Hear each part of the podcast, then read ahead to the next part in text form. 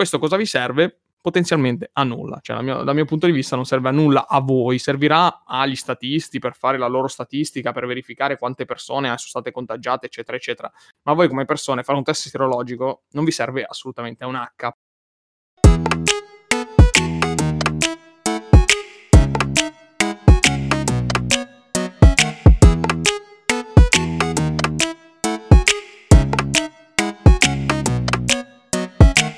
Stai ascoltando Fratellitudo Podcast, creiamo valore una volta a settimana registrando le nostre voci e diamo un microfono alle vostre esperienze. Settimana del 9 novembre 2020, seconda stagione, episodio 30.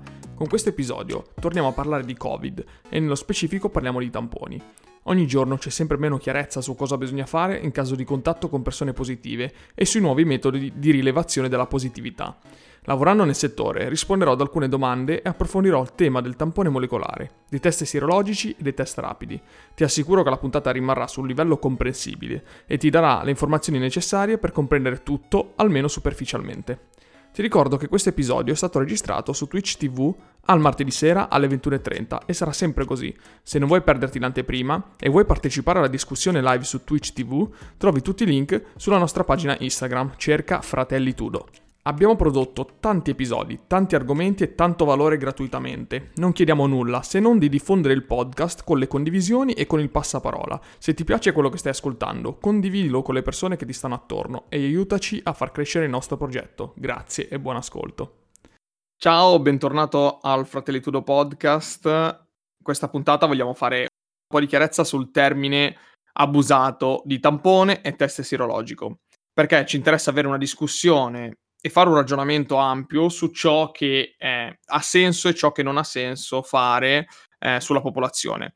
Non pretendo di, di avere la, la correttezza delle, delle, cose che dico perché sono, la maggior parte le ho studiate, alcune cose le so perché ci lavoro, io sono, come ho già detto, laureato in tecniche di laboratorio biomedico, ma attualmente ricopro una posizione di field service engineer per un'azienda che produce strumentazione eh, per tamponi soprattutto molecolari, quindi mi occupo di biologia molecolare, questo è il mio settore attuale. Qualcosina ne so, non pretendo appunto di essere l'oracolo, però mi piacerebbe fare un po' di chiarezza per le persone che si trovano in difficoltà e che giustamente non sanno benissimo cosa fare, perché ci troviamo adesso in un mondo catapultato, eh, pieno di informazioni, pieno di test, pieno di tante cose da fare e le linee guida sono poche e sono anche poco chiare.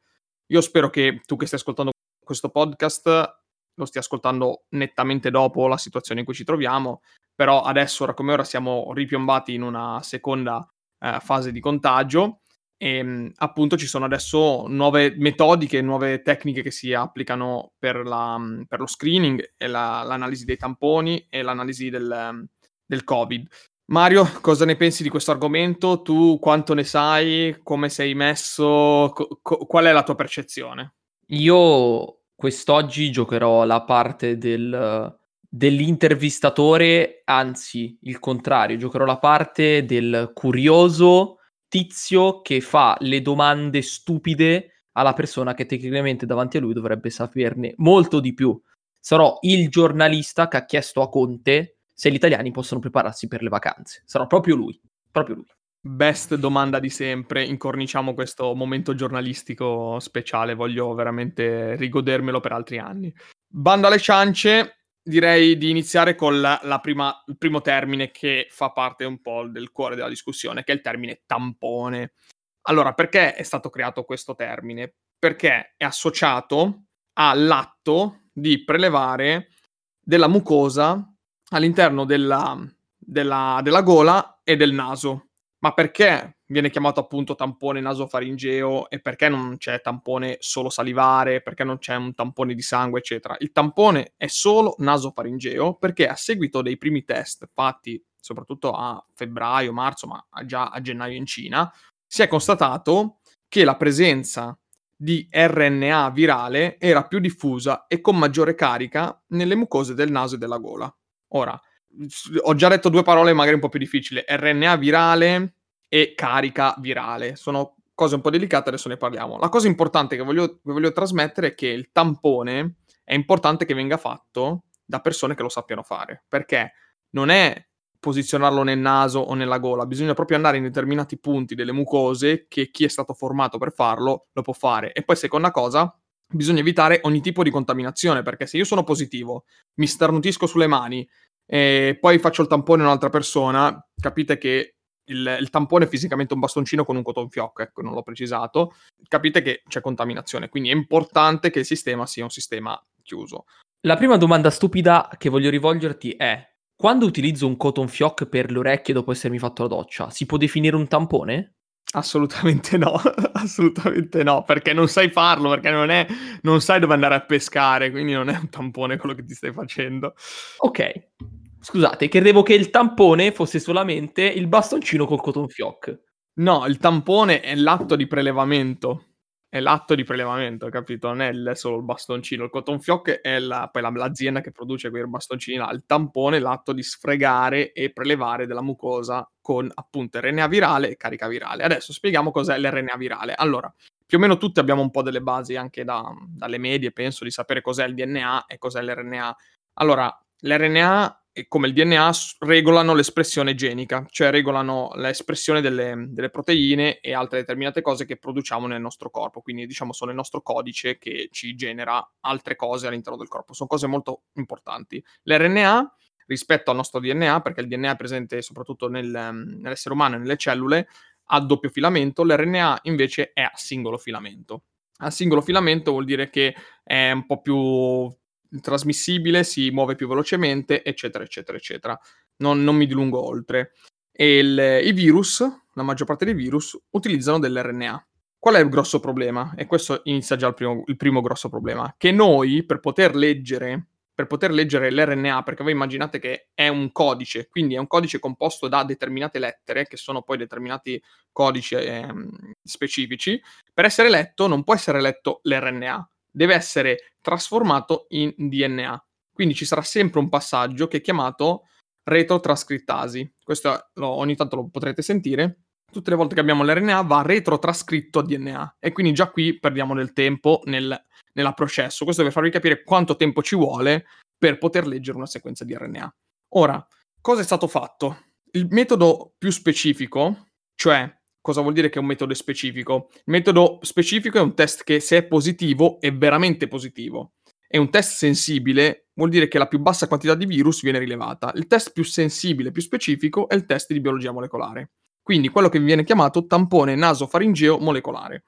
A seguito del prelievo di tampone, questo tampone qui viene conservato in una soluzione che mantiene lo stato del virus. Ora vi spiego brevemente tutti i passaggi, poi mi soffermo un attimo magari per specificare altre cose. Quindi l'infermiere fa il tampone, lo mette dentro un liquido che preserva la, la condizione del virus, il virus viene messo su e il tampone viene spostato su un macchinario che fisicamente andrà a lisare, lisare vuol dire separare l'RNA del virus da tutto il resto, perché voi immaginate che avete la mucosa del naso, dentro ci, probabilmente c'è l'RNA, va prima meccanicamente separato l'RNA da tutto il resto e poi l'RNA viene messo in un altro macchinario, quindi l'RNA pulito viene messo in un altro macchinario dove viene letto. Ok, questa è la filiera, la filiera rapidissima. Ora, Mario, tu cosa più o meno hai percepito di questa cosa? Allora, la prima cosa che mi viene in mente è il fatto che non esiste uno strumento singolo o comunque diciamo che il processo non comporta uno strumento singolo le- di lettura dell'RNA, per cui già le cose si complicano parecchio. Cioè, se tu vai a prelevare delle mucose attraverso una persona, non è che prendi, infili il cotton fioc dentro il macchinario e magicamente il macchinario ti dice "Tadan, sei positivo". No, bisogna prima attraverso tramite vari processi separare l'effettivo, diciamo, RNA appunto del, del virus per poterlo poi valutare all'interno della mucosa. Ovviamente questo comporta sicuramente dispendio di soldi e di tempo, perché ovviamente vuol dire comprare due macchinari, non uno solo. Bravissimo. Infatti questa è la cosa principale del test di biologia molecolare perché sono più costosi, impiegano più tempo, ci vuole personale altamente qualificato e soprattutto introduce un po' di variabilità perché ci sono diversi passaggi da fare. Però tuttora, nonostante tutte queste cose, questo rimane il test definito gold standard. Cosa vuol dire gold standard? Vuol dire che è un metodo definitivo, cioè è l'unico metodo che ci permette di essere sicuri al 99,99% che il risultato è giusto, quindi che sia negativo che sia positivo. Quindi altri metodi che sono, costano meno, sono più veloci, eccetera, vanno comunque riconfermati con un test, con un test gold standard. Adesso voglio andare un po' più nello specifico per spiegarvi bene tutto il passaggio, soprattutto di estrazione e di, e di analisi. Preciserei il, la definizione di gold standard perché non è così, secondo me, non è così chiarissima a tutti. È un termine rubato all'economia. Il fatto del gold standard è perché all'interno dell'economia bancaria la quantità di moneta stampabile per ogni stato si basava sulla quantità di oro posseduto all'interno della banca statale. Semplicemente per quello il modello economico è chiamato gold standard dovuto a questo. Ottima digressione, ci stava perfettamente. Ora riprendiamo un attimino il nostro processo del tampone. Allora, cosa succede? Io ho fatto il tampone nasofaringeo, è arrivato nel laboratorio e adesso va meccanicamente lisato. Allora, io vi spiego quello che facciamo noi con i nostri strumenti. La nostra lisi è un processo meccanico. Adesso vi spiego la magia. In poche parole, noi abbiamo il nostro campione che sarà formato da saliva o mucosa nasofaringea all'interno di una piastra di plastica.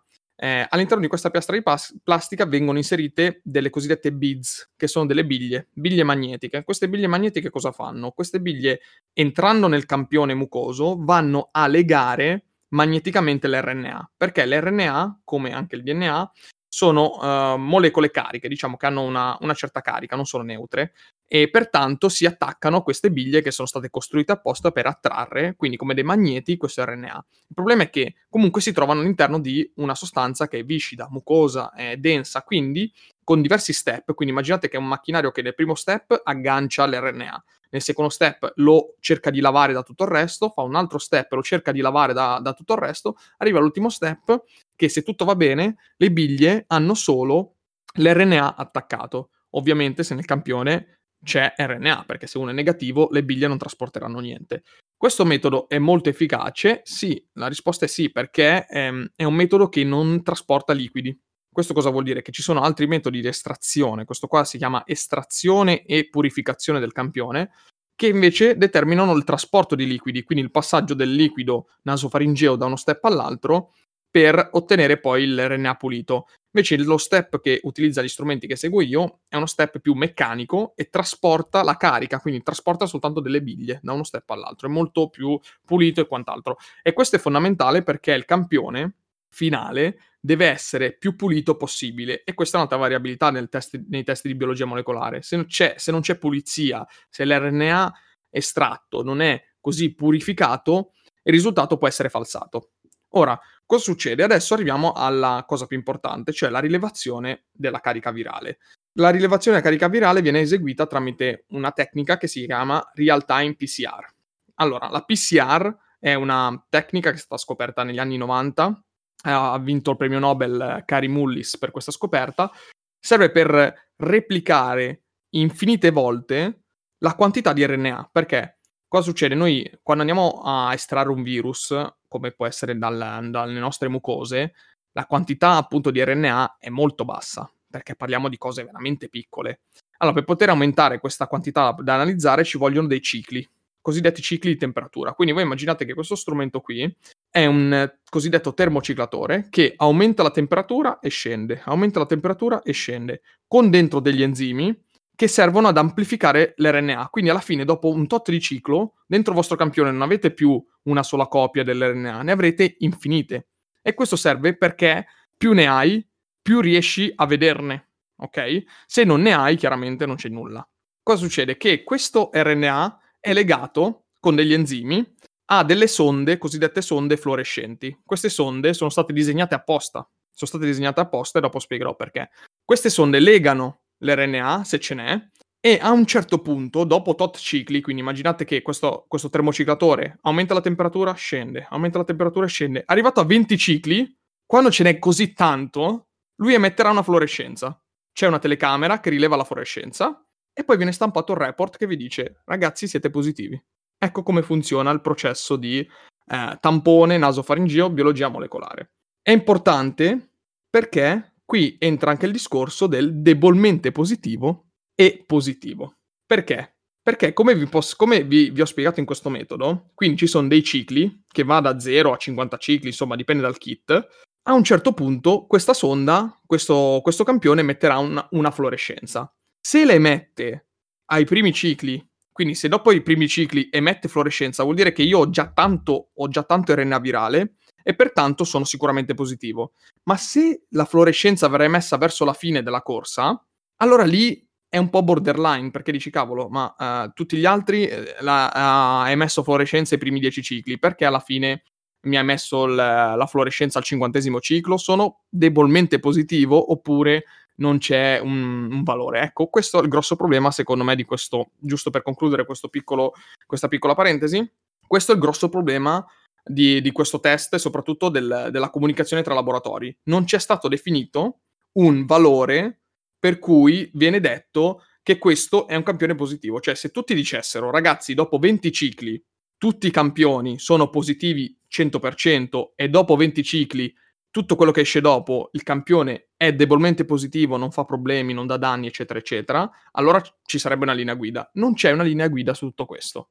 È molto chiaro, cioè è molto chiaro. Il fatto che andando a moltiplicare l'RNA, ovviamente vai a moltiplicare anche, diciamo, tutto ciò che è la carica virale. E questo è chiarissimo. Però adesso il punto che io ti chiedo è esiste un rapporto sull'originale? Perché tecnicamente tu dici io prendo un pezzo di tampone, eh, la biglia lo pulisce, tutto il resto eccetera eccetera, io ho una carica vilare tot, ma se io vado a moltiplicarlo non c'è il rischio che io vada a moltiplicarlo esponenzialmente e poi in un certo senso risulto più positivo di quello che dovrei essere. Cioè, non è che col rischio di andare a fare 20 cicli io risulto sempre positivo e invece farne soltanto 10, perché non so se c'è un rapporto, diciamo, effettivamente esponenziale o una formula diretta o è sì, butto dentro. Ovviamente io immagino che ci sia una formula specifica per andare poi a risalire qual è il valore iniziale. Sì, c'è, c'è, ovviamente un rapporto, però devi tenere sempre presente conto che parliamo di quantità veramente piccole, non c'è il rischio che tu ne abbia poco e venga amplificato a caso per essere positivo al 100%, cioè se ne hai poco rimarrà sempre poco, quindi è proprio è tutto rapportato, anche perché gli enzimi ricordiamo che noi abbiamo il tampone che è composto appunto da RNA e più mettiamo noi degli enzimi che sono fluorescenti e enzimi invece che servono ad amplificare il campione mm-hmm. quindi ad aumentarne le copie. Questi, questi, enzimi qua finiscono, cioè non è che ce ne sono all'infinito, quindi a un certo punto comunque si fermerà la, la moltiplicazione delle cose. Okay. Quindi okay. è una sorta di. Infatti viene chiamata, viene chiamata endpoint real time PCR, cioè ha un punto di fine. Voi immaginate che sarà un grafico con un picco e poi ha un plateau cioè non ci sono più copie, non ci sono mm, più repliche. Ok, ok. Se hai messo fluorescenza tu la vedrai, se invece il tuo campione non ha, non ha RNA, chiaramente tu non vedrai neanche un picco, non vedrai niente. Cioè lui andrà avanti a ciclare questi 20-40 cicli e non, non vedrai nulla. Quanto dura un processo a livello di cicli? Stavo per dirlo, infatti un, un ciclo, cioè un, un, processo intero durerà 40-50 minuti, più un'estrazione che sono altri 20-30 minuti, più tutto il processo di preparazione, eccetera, eccetera, in un paio d'ore forse è il risultato di appunto 96 campioni, perché le piastre sono sempre da 96. Quindi più o meno in un'ora fai, in un paio d'ore fai 96 campioni con esito, con esito certo. E questo vi dicevo, ovviamente in ogni test che viene fatto in laboratorio o in generale comunque in test scientifico c'è sempre un cosiddetto controllo positivo e controllo negativo. Questo viene chiamato controllo di processo, perché in ogni test che facciamo dobbiamo essere sicuri che tutto il procedimento sia andato bene. Quindi nella mia piastra inserirò sempre un controllo, un, un, campione che so che è positivo, che deve uscire positivo, e un campione che so che è negativo, che deve uscire negativo. Questo per dire come funziona un processo di laboratorio. Adesso andiamo a parlare invece di cos'è il test sierologico, cosa sono i test rapidi. Vorrei partire dal, dal test sierologico. Il test sierologico va ad analizzare nel siero, il siero ragazzi non è il sangue, il siero è formato dal plasma senza fibrinogeno, fattore ottavo, fattore quinto e protrombina, quindi è una quantità definita, non è tutto il sangue. Nel siero vanno, va, andiamo a verificare gli anticorpi. Allora, gli anticorpi che il nostro corpo genera eh, quando siamo infetti da qualsiasi tipo di, mh, di virus o comunque in generale da qualsiasi tipo di infezione sono di due tipi, sono chiamate IgG e IgM. Ne avrete sentite tantissime volte. Ecco, le IgM sono il tipo di anticorpi che si formano subito, praticamente venite infettati e il corpo rilascia subito le IgM che durano un paio di giorni. Dopo una decina, quindicina di giorni, il nostro corpo produce le cosiddette IgG. Ecco, noi col test sierologico è stato uh, appunto definita una proteina specifica che aggancia questa, questo anticorpo, andiamo a cercare questo anticorpo e vediamo quanti ne abbiamo. Quindi, mm, anzi, neanche quanti, vediamo se li abbiamo. Cioè, un test sì. qualitativo, non quantitativo. Questo cosa vuol dire? Che fate un test sierologico e vi trovate una, mh, mm, una quantità di IgG. Non sapete quante sono, ma avete una quantità di IgG. Vuol dire che è passato almeno 15-20 giorni dalla, dalla volta che avete avuto il, il Covid. Questo cosa vi serve? Potenzialmente a nulla, cioè dal mio, dal mio, punto di vista non serve a nulla a voi, servirà agli statisti per fare la loro statistica, per verificare quante persone sono state contagiate, eccetera, eccetera. Ma voi come persone fare un test sierologico non vi serve assolutamente a un H, perché cosa vi serve sapere che è così? Perché oltretutto c'è un altro grosso problema, cioè ancora non è stato dimostrato che sviluppare delle IgG, quindi anticorpi che vi difendono dal Covid, possa perdurare nel tempo. Cioè, non è detto che dopo sei mesi voi queste GG le abbiate ancora. Quindi capace che queste GG magari decadranno e voi potrete ria- riammalarvi. Quindi, che senso ha fare un test sierologico? Mm. Ed è un test comunque, non è eh, come un test molecolare che è molto specifico e molto sensibile. Questo comunque è abbastanza eh, specifico e sensibile, ma non a livello del test molecolare. Sì, il discorso grosso è sempre la domanda, a mio parere. Ci sarà comunque alla fine di questa uh, parte le domandone da, diciamo, per sfatare un po' i miti, un po' da Mythbuster, insomma. Però il punto grosso è che la chiarezza principale da fare, secondo me, è il test serologico va a prendere degli anticorpi già prodotti dal tuo corpo sì. dopo aver contratto il Covid e possono essere passati, cioè il, secondo me la cosa fondamentale da ribadire è che possono essere passati sicuramente 15 giorni, che è mh, i soliti famosi 14 giorni di decorso della, de, del, della sintomatologia del Covid. Quindi il test sierologico effettivamente è molto più a livello di statistica che a livello di utilità, sono totalmente d'accordo. Esatto. Invece andiamo avanti con l'ultimo tipo di test che è stato pensato adesso, che sono i test rapidi. Allora, questi test rapidi sono praticamente delle specie di, di cartine, tipo test di gravidanza, con una carta assorbente su cui è stata depositata un, una proteina. Questa proteina andrà a legare l'antigene, cioè non va più a cercare l'anticorpo, ma va a cercare l'antigene. L'antigene è la proteina presente sul virus, perché grazie a diversi test di sequenziamento, eccetera, è stato definito una proteina chiamata S, proteina spike, che è presente all'esterno del coronavirus, che gli dà proprio quella forma di corona con tutte le immagini che vediamo. Ecco, quella è la proteina S. Allora, noi con un tampone, quindi sempre con il discorso del tampone nasofaringeo, messo dentro questa cartina tipo test di gravidanza, viene fatto scorrere. Su questa cartina appunto è stata depositata una proteina che lega la proteina K. Quindi se compare una banda, questo vi dice che voi siete positivi. Stessa cosa lo si può fare anche col sangue. Col sangue però invece sarà al contrario. Cioè il sangue, eh, se, tu se, tu il, um, se, tu hai l'anticorpo, vai a legare l'antigene presente sulla cartina. Quindi è un po', un, po un, un, mezzo mix, però diciamo che i test rapidi sono di due tipi. Quindi il test rapido col sangue o il test rapido col eh, nasofaringeo. Cambia soltanto il tipo di materiale che sarà presente sulla cartina. Ecco, qual è il, il, vero problema di questi test? Costano poco, sono belli, eccetera, ma qual è il problema? Che sono poco sensibili. Cioè, mm. non è detto che se tu ne abbia poco, quindi se tu sei debolmente positivo, probabilmente nella cartina risulta, risulterai negativo. Ma questo è un bene o un male? Questa è una bella domanda, perché non sappiamo se essere debolmente positivi sia una cosa positiva o cosa negativa. L'unica cosa che ci dice la scienza è che le persone poco positive non contagiano gli altri. E sono stati fatti dei test con persone che avevano appunto un debolmente positivo, hanno preso il, il virus eh, delle mucose, l'hanno isolato, l'hanno messo con altre cellule in laboratorio, hanno cercato di infettare altre cellule, animali, eccetera, e questi animali, cellule, non si sono infettate.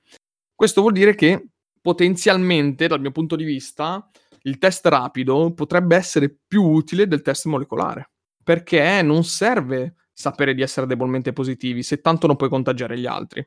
Cioè, a me serve sapere se posso contagiare gli altri. Questa è la cosa che più mi interessa.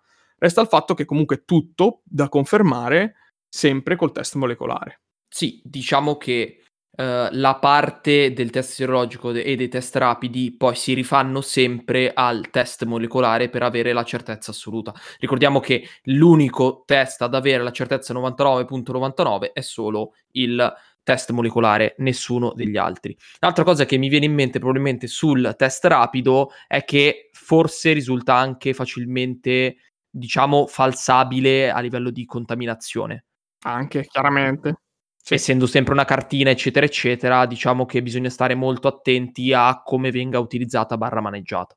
Esattamente, sì, è molto contaminata, non è facile da usare, cioè anzi no, è facile da usare, però appunto perché è facile da usare si può contaminare facilmente. Esatto. Poi si può usare o il sangue, o usi il sangue o usi il virus, cioè il discorso è sempre quello. Allora, se tu usi il sangue, allora tu hai gli anticorpi e nella cartina c'è la proteina.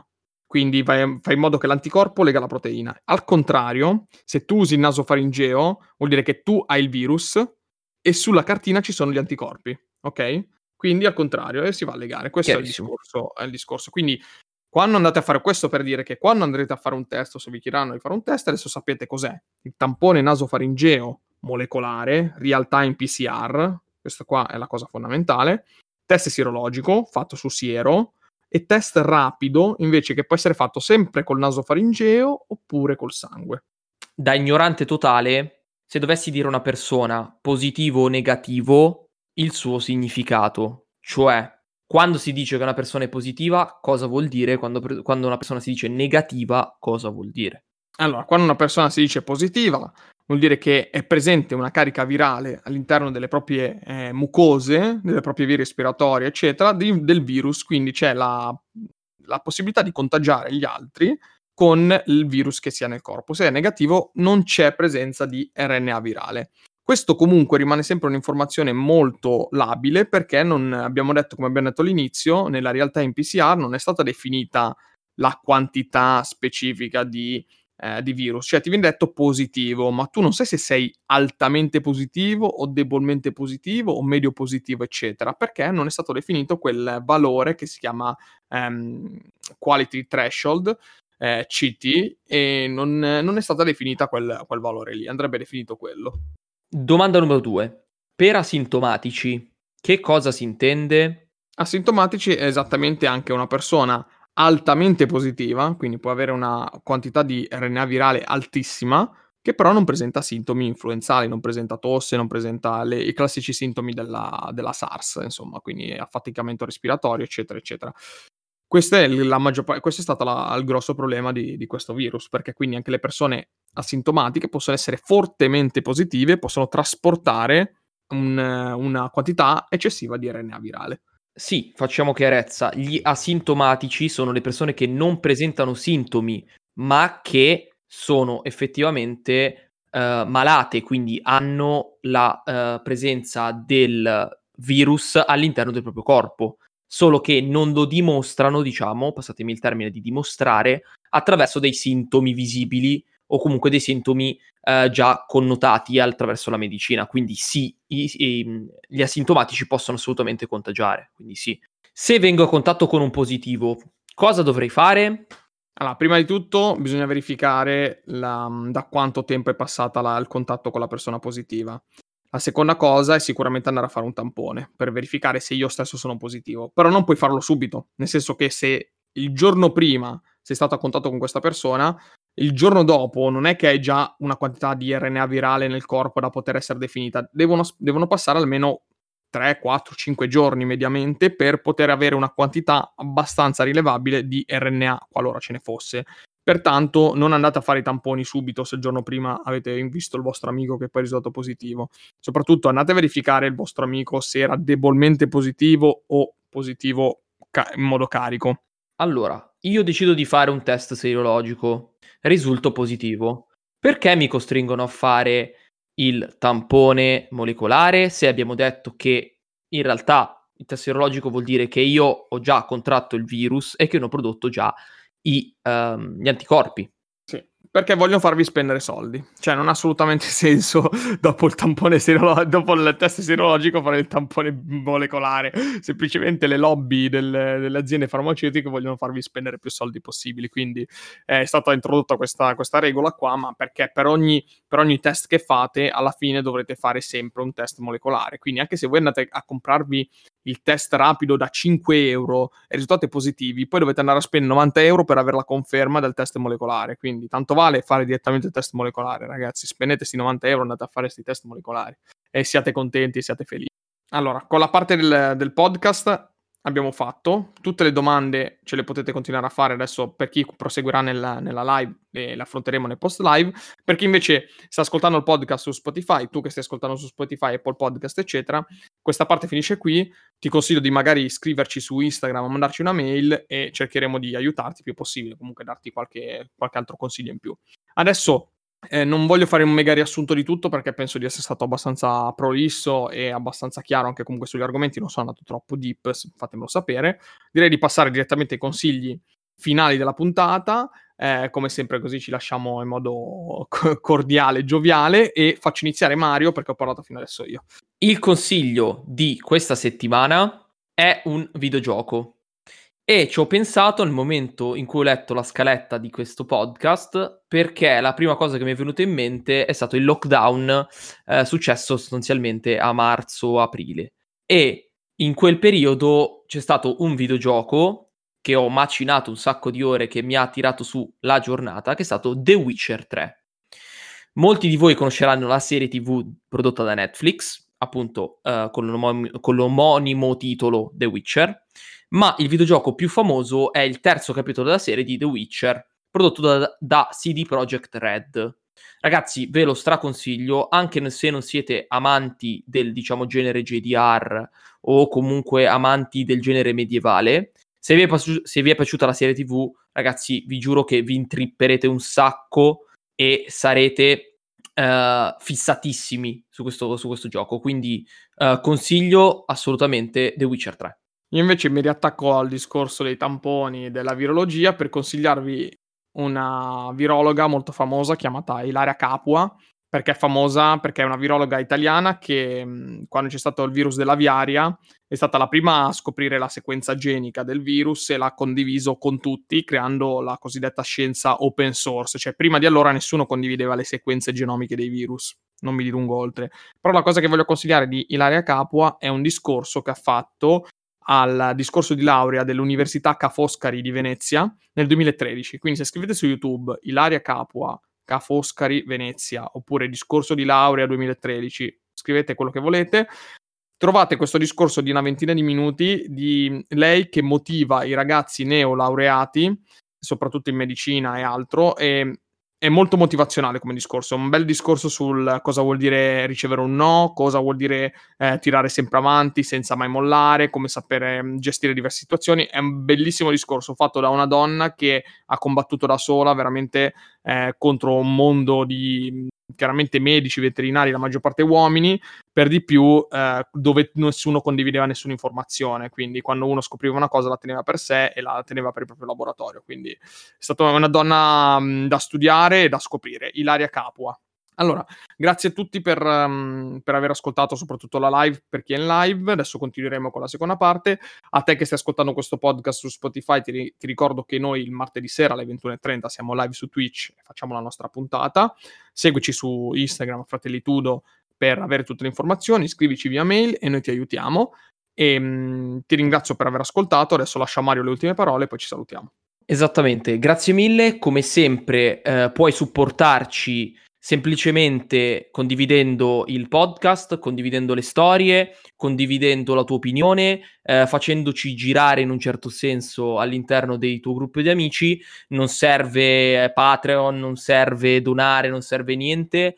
Eh, assolutamente lo facciamo molto per passione soprattutto per passione, per cui uh, se vuoi darci una mano e vuoi supportare, basta semplicemente parlarne in giro, condividere le nostre storie e seguirci su Instagram. Quindi grazie mille. Grazie per aver ascoltato, un saluto da Antonio. E un saluto da Mario.